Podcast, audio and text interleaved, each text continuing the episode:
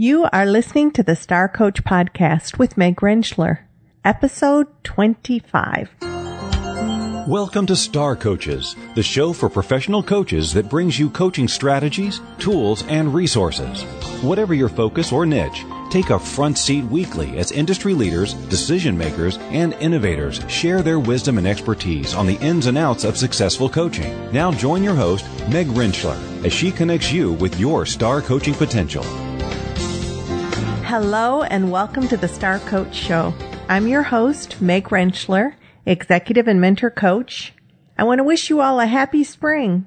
You know, I remember being a little girl growing up in Michigan and being so hopeful that we could go to church on Easter Sunday morning without having to wear a coat over my pretty Easter dress. And of course, depending upon how early Easter was that year and what the weather was doing, my dress was sometimes covered up by a warm coat. Now, living in Texas, I think I've only worn a coat a handful of time all winter long. It's amazing how our perspective and how the things that are important to us change depending upon our environment, our age, the different things we're exposed to, and the lens that we're looking through, how that impacts so much around us. Understanding one another's perspectives and the things that are important to them is one of the values that group and team coaching brings to organizations. In my work within organizations, I frequently see a tendency for different departments or areas to become siloed and so focused on their priorities, their piece of the pie, that they become distracted from the bigger picture and maybe even forget that we're each contributing parts to the whole because our parts can feel so important and so much pressure around them. So helping to work towards the whole and increase communication, collaboration, and improved functioning across the organization is one of the advantages to doing group or team coaching within organizations. Our guest today is Dr. Ann Deaton. Ann is a leadership and team coach and group facilitator. She specializes in coaching individuals, groups, and teams experiencing significant change and growth. So she facilitates awareness and team building sessions for corporate, government, and nonprofit clients. Ann's strengths are in creating the kinds of rich, open communication that expands perspectives and ideas and then she's able to hold people accountable for taking those bold actions. Ann is a clinical psychologist who's been working as a coach for the past 15 years. She's on faculty at the University of Texas at Dallas in their executive coaching program. And Ann is co-author with Holly Williams of the book Being Coached, Group and Team Coaching from the Inside. It's that coaching book, being coached, that is a main focus of the interview today. And I think opens up many possibilities for group and team coaching. So let's go to our interview with Dr. Ann Deaton. I want to welcome Ann Deaton to the show today. Ann was one of my instructors through the UTD program. And I don't know if you remember, Ann, you were also my supervising coach. So you helped me walk through the final part of my program and helping me. I was working with somebody who was sort of a blend of coaching and therapy. And we were trying to get it to be really clear coaching. And I really appreciated your partnership through that. I had, I'm always looking at new books and things about coaching and I ran into a book. Well, I think I might even have searched your name to see what maybe has Ann put out there. Ann has written a book about, uh, titled Being Coached, Group and Team Coaching from the Inside that I just loved. As a matter of fact, I emailed Ann and said, I love your book. and so, uh, wanted Ann to come on and share with us about group and team coaching and organizations, and she was gracious enough to agree. So welcome, Ann. Yeah, thanks, Meg. And of course, I remember our work together, and you were a star. It was always a joy to work with you. And it was a joy to work with you as well. So thank you for that. Your background is as a psychologist, and yet you're solidly in the world of coaching. Can you tell us a little bit about what led you into coaching with your psychology background? Great question. Yeah, I worked as a clinical neuropsychologist for many years. And so, I mean, honestly, Meg, working with people at some of the worst times in their lives, after kids had an injury in an accident or after an adult had a stroke, and then just helping them create a new normal. And it happened that our hospital merged with another healthcare facility and they brought in coaches. And I just looked at coaching and I thought, this is fascinating because my work as a psychologist, I was always trying to help people get back to kind of baseline. And as a coach, it became really clear, you know, a merger is a merger. It's not easy. And yet it became really clear that there was an opportunity for it to be great, not just for people to cope, but for it to be a great merger, better than either organization by itself. And so, um, was drawn to coaching and trained as a coach just honestly, Meg, thinking I'd be a better leader in healthcare. And then fast forward a couple years, moved into coaching full time. So I've been doing this for about 15 years now. You know, LinkedIn always reminds us how long. So yes, yeah, LinkedIn so is very good at reminding us of milestones, is it not? It is. It is. You know, and thinking about differences between the two, definitely kind of always working as a psychologist, get people back to baseline. And then one way I think about coaching is it's using that baseline really as a springboard for where do I want to go? And upward and onward. Yeah. Excellent. Yeah. And the kinds of coaching clients that you tend to work with, what draws you? What's your sweet spot? You know, not organized, not industry specific, but all leaders and teams. But that said, you know, I really define leader probably very broadly. I think each of us leads in some domain in our lives, but people come because they want to get better at being more effective leaders. And yeah, I think lots of work in healthcare, lots of work in high tech, but also, as you know, higher education. So yeah, lots of different industries. I would say if I were thinking about what draws me to a particular client or what I love about my clients, it's their sense of purpose in the work they do, the impact they have, and really just wanting to be better human beings as well as better leaders. So you wrote this book with Holly Williams about coaching in organizations, but primarily in group and team. I mean, that's coaching mm-hmm. from the inside. And can you talk a little bit about the premise of the book? Because it's a really interesting perspective that you took yeah. in the book. Yeah, great question. You know, I think, but when we wrote the book, which has just been a couple of years now, you know, there were about four books at that point about group coaching, and I thought they were all good. And, you know, so there was much more about group coaching coming out. And I thought these are great. They suggest some frameworks, some processes. But what coaches would always say to me is, Oh my God, I hate group coaching. I don't know how to do it. Like it's uncomfortable. There's so much going on. And I thought, wow, it's really fun and valuable. And I wish other people felt that way. And so when Holly and I got together, it was like, let's not write a book about group coaching because there are actually really good books out there about group coaching. Let's write a book that captures the experience and that way it'll be valuable to coaches and it'll also be valuable to leaders who also maybe have a little trepidation about it and to, you know, OD and HR professionals that are trying to figure out how am I going to develop my people. So it really was from that vantage point of we don't want to write something that's already been written, but we do want to share our passion for the impact this can have and, and just make it accessible. So that was kind of where we were coming from. So in the book, you actually write from the participant's viewpoint as well. And you told me something interesting in our pre-interview about what it was like for you to get into the heads of each of the participants that you were writing. And I don't know if you remember that. I sure do. Yeah, it was funny because Holly and I kept having this conversation of when two authors write a book, you don't want it to sound like you're going back and forth. But in fact, each of us had characters that we were writing. And what was shocking to both of us was that as like Raj was one of the characters and as I would write about Raj, I would be like, wow, I'm not writing about Raj anymore. It's like he's teaching me. He already has his own voice and I'm just listening for what's Raj's voice. What's uh, his experience and what's, yeah. yeah. And so they each really took on their own lives. I would say, you know, we developed the issues they were dealing with ahead of time based on kind of composites of leaders. But then each of the characters really became who they were. And, and it wasn't like writing about them at all. It was really like channeling their voices. Yeah, sort of writing their story for yeah. right yeah. through you. And it made the group experience so powerful for the reader being able to see the different dynamics. And one of the things that really struck me in the book was the structure that you built in. So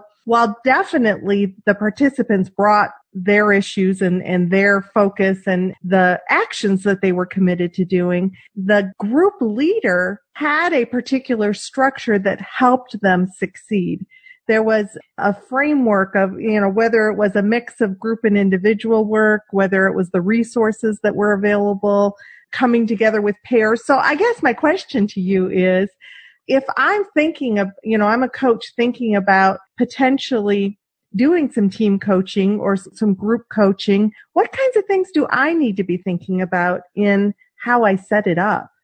Yeah, really good question. I love the way you asked it too, Meg, because it's going to be different for every single coach depending on setting and also depending on who they are as coaches. I would say the things that feel really important to me are that you do have a structure. And the structure is going to be different for everyone. So as you know, in this book, the structure is that each of the individuals gets three individual coaching sessions. They also get a peer coach, so they're coaching each other and then there are six group coaching sessions. And then interspersed are, we could call them homework assignments, but typically something they're practicing or perhaps asking for feedback from others or reading a book or a chapter. And so there really is some common focus and a common lens, but it's amazing how differently people can take a common lens and what they walk away with. So for some people, they'll read something and yeah, that was okay. And other people like, oh, that's mind boggling. That changes right. everything. And of course, sometimes somebody who said, yeah, that was okay shows up in group and someone else is saying that changed completely how I approach my team. That person who thought, eh, it was just all right for me starts to see it differently. So it's part of the power of group coaching. And I would say one difference, you know, certainly not much time um, in the group is spent instructing. So there might be a snippet about neuroscience or about leadership or about how to have a difficult conversation, but you're not teaching and, and your intention isn't that everyone walk away with the same thing. Your intention is everyone walk away with their thing, with the thing that's going to make them better. Yet at the same time provide enough structure that it's not all without direction or that people who might be an overwhelm, and some of your people were definitely an overwhelm in your group, had enough structure to build on to be able to kind of find the place in the wall to hold on to and pull up to where they needed to pull up to. Yeah. And one thing I always think about is what are the best practices? So for me, a best practice in group coaching and team coaching is always to have a check-in question, a way that people become present it can be a one word check in, you know, what's the space you're in today, Meg? And you say excited and mm-hmm. somebody else says exhausted. So mm-hmm. it can be as short as that. And then also to always have a checkout, which often is kind of what resonated with you today? What are you taking away? What's next? And so having those as kind of the bookends for the session so that each voice is always heard and everyone knows they can count on that, right? And then something in the middle, some dialogue or question. And again, the ability for everybody to be heard, but sometimes it's going to be one person taking a lot of airtime and sometimes another and trusting that each person walks away with what they needed. And if they aren't, that they actually have this safe place where they can say, excuse me, you know, I had something to say here. And they're getting practice in being more assertive or more mm-hmm. confident or maybe in self-managing better. So they're, they're actually practicing in the group setting what they want to achieve as a leader. Such good stuff and some specific examples in your book about people kind of the language they use to maybe push into that space of asking for their needs to be met was kind of fun to read as well. What value do you see group and team coaching bringing to an organization versus just the individual coaching?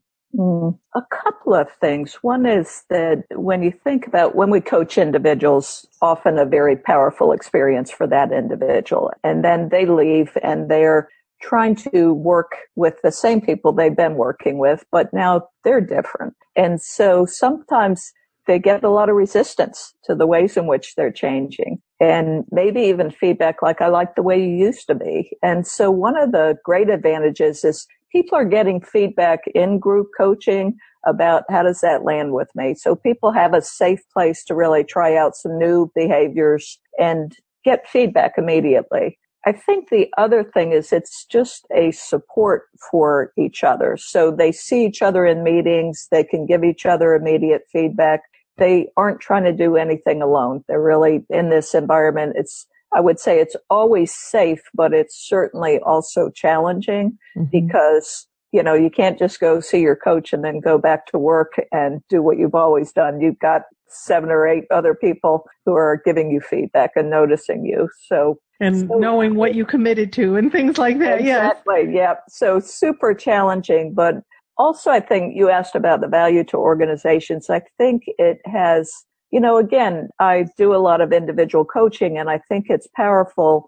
And sometimes really when you coach a team or a group, it's kind of that tipping point of that you have enough people acting differently, speaking differently, interacting differently, giving different kinds of feedback that it changes the fabric of the organization. So it's not that you're coaching the majority of the organization. It's just that it's enough new voices, new ways of seeing things that things change for a lot of people in the organization.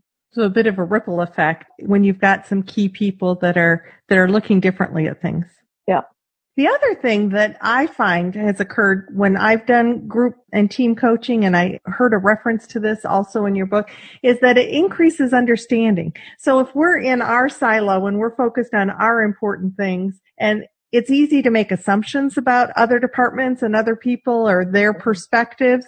And when you're working with somebody and you begin to hear about where their challenges are or what creates that space for them, I get, I have to let go of some of my assumptions and, and mm-hmm. actually better understand. And that can create better across department and, and across company cooperation and collaboration.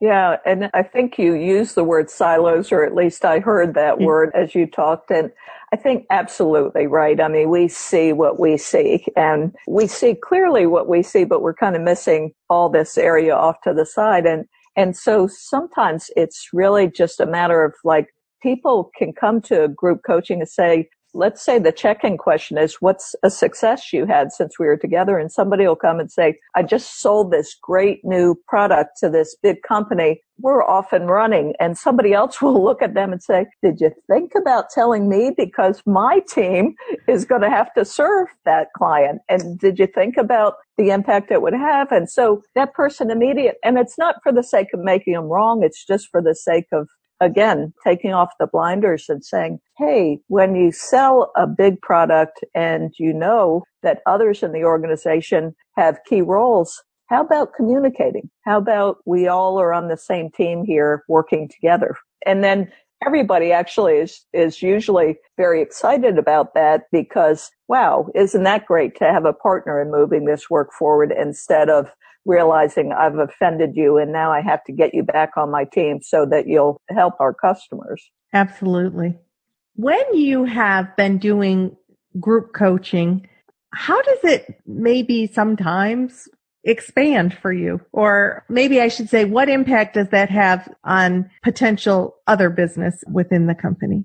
You know, when I think, Meg, about all the different ways that's played out, it's kind of amazing. So sometimes it has played out very much as it did in the book that you start with a group. So really the goal of the organization is to help individual managers get some coaching, but they really can't afford or don't want to afford one-on-one coaching. And so, you know, six or eight individuals will be getting group coaching and then others will be hearing about and saying, wait, wait, I want that. And in many cases, actually the senior leadership team saying, wait, we want that. Look at what they're doing and how great the feedback is and how they're listening to each other. We want that in our leadership team. So you'll often just see others seeing the impact and saying, I want that. Other things you'll see are just maybe workshops. So there'll be a particular concept in the group that people will get excited about. Maybe it's neuroscience and, and they'll say, well, you know, not everybody's going to get group coaching, but how about you just share a little bit about neuroscience, what we know about human beings that would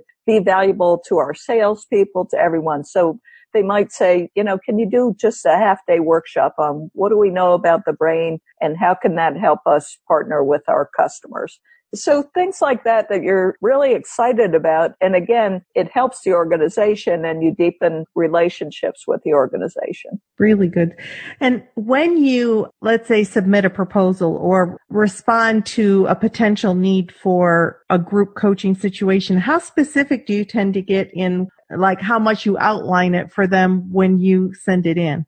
You know, for me, and here's a place I think Holly and I approach it differently. So I think for Holly that really she has a group coaching program very much like the one depicted in the book and that's what she offers to clients. And as you can see, that could serve a wide array of clients. For me, it's more that I'm in those initial conversations and listening for what are the pain points for this particular client? What are the resources that would be useful to them? And then I am submitting not just the logistics of how often we'll meet, but also what our goals are together. And I always, if I can, have one-on-one coaching at least up front so that it's an opportunity to get to know each member of the group in advance. And sometimes that's just not possible. So I think that building that in is great. And sometimes you really listen to the client and they say, we don't have a budget for that. And you still realize it could be really beneficial to do group coaching. So I think it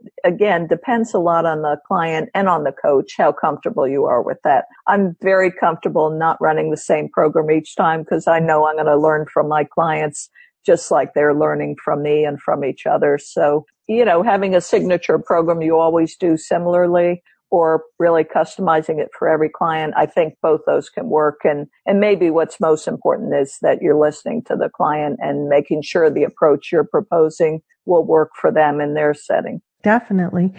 One of the things that popped up to me as you were talking was that whole concept of being sentenced to coaching, right? So when a company decides that we want eight of our senior managers to be in this group coaching program and this is what we want and we've got some goals that we want them to reach. How often do you bump into that sort of concept of, well, this wasn't my choice. I was sort of sentenced to coaching. Yeah.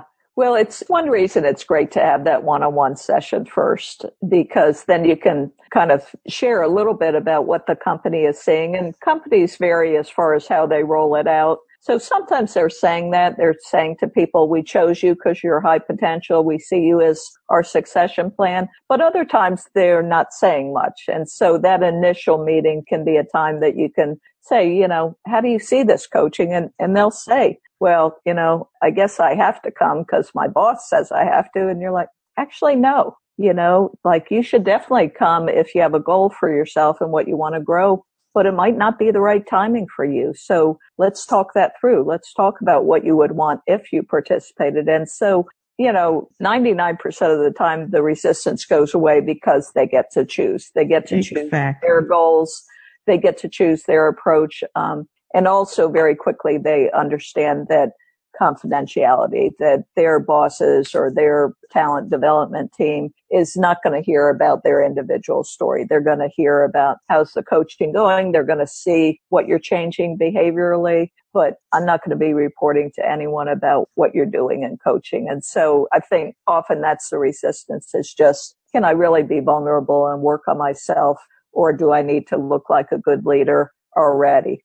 So can I be in that place of growing and already being good. And so, you know, I haven't found a lot of people turn it down. And when they do, it typically it seems to be because it's not the right timing. They mm-hmm. they've got a new kid at home or they have a new team and they really want to get their feet wet before they jump into something else that's new.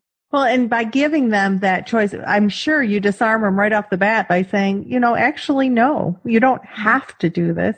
So it immediately goes from sort of, I'm in the child state of being told that I have to do something to you giving them back the power and saying, yeah, this is really up to you. Let's discuss what it might look like mm-hmm. and getting out of that place of, well, I, I have to do this because somebody's making yes. me do it. Yeah.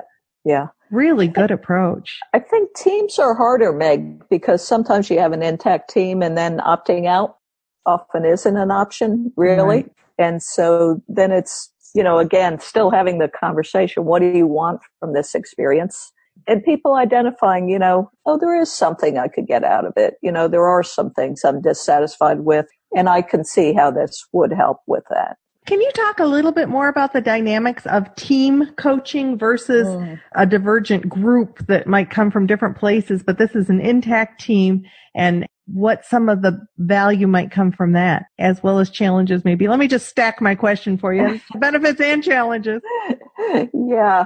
You know, benefits, I think one benefit is they get to immediately see how it plays out in their day to day together, right? So let's say they get better at giving each other feedback, just being honest in their feedback instead of, you know, just actually staying silent and going off and doing their thing. So they might notice right away that they actually get better at that in the team. And so they are more efficient. And so I think benefits are very quickly apparent to them. I had a team recently that I've worked with them six times. This was our sixth time together and they just looked at me. We talked about takeaways at the end of our sixth session and, and they looked at me and they said, it is hard to believe it's only been six sessions because we, the level of trust we have and the ease that we communicate and how efficient it is. Like I'm not editing to make sure that I don't reveal vulnerabilities. Now I'm just trusting and sharing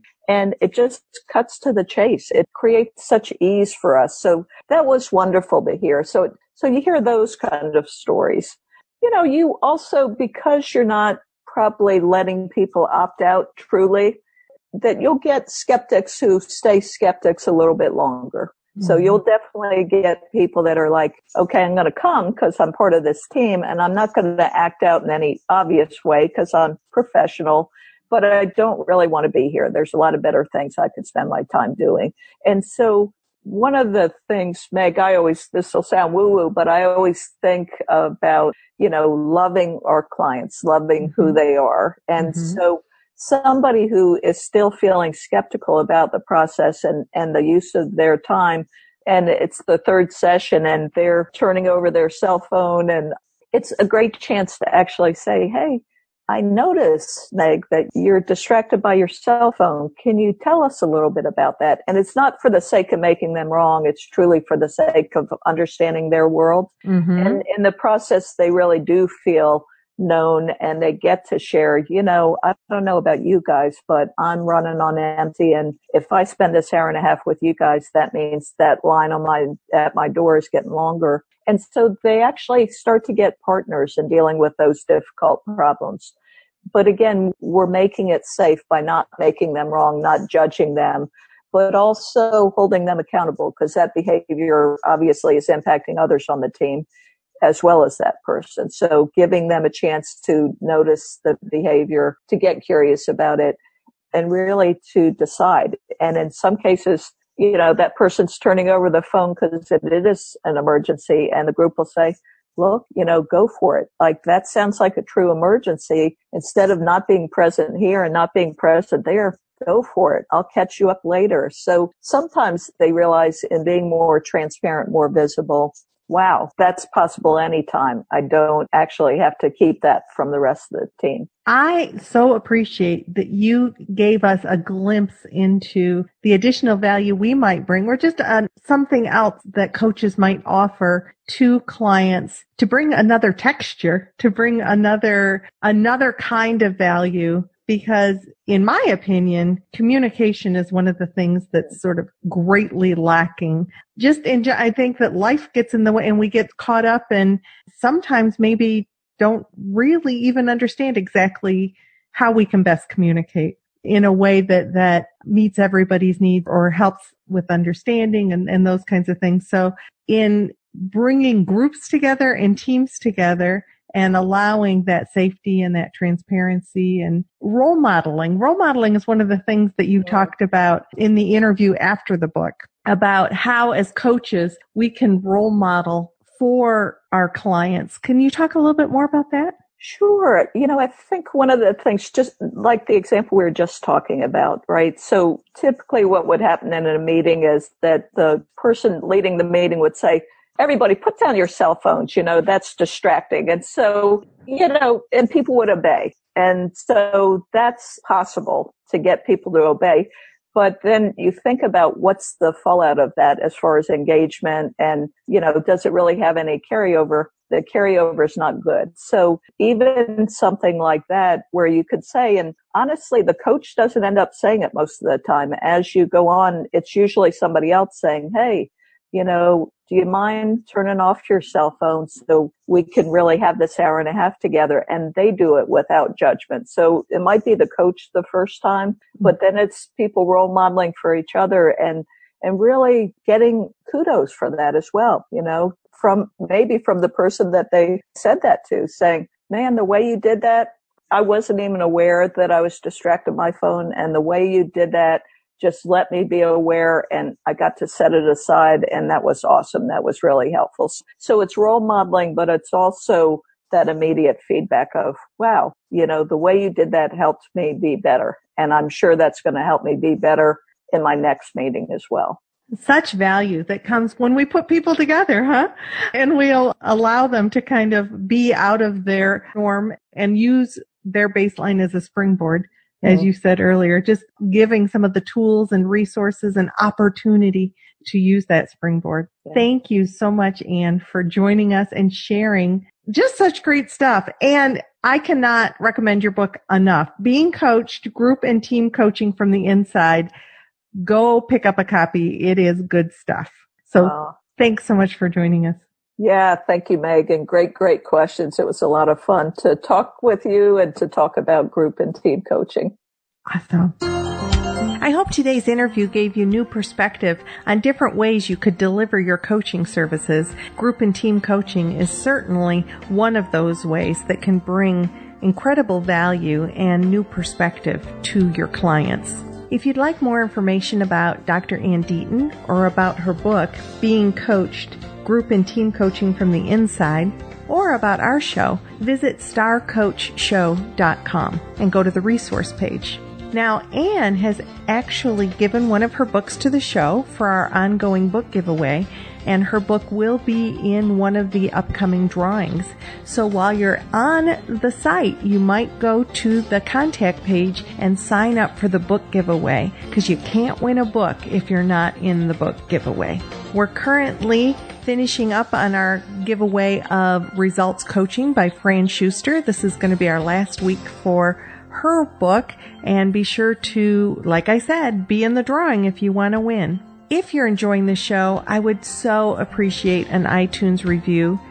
Go to our starcoachshow.com website and there's an easy button there to be able to click and get taken right into iTunes review. I hope you've had a fabulous week and that you have a wonderful week moving forward. This is your host, Meg Rentschler, wishing you the very best for your coaching success. Until next week.